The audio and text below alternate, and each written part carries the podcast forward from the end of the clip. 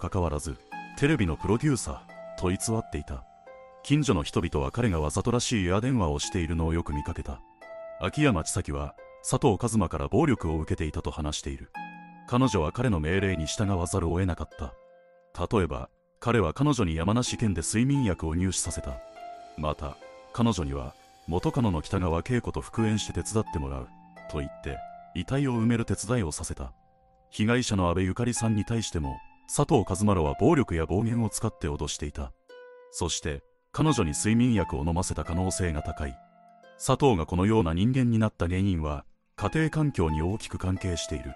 近所の人々によれば彼は家族から差別されていた。佐藤家には父親母親そして3歳以下の弟がいた。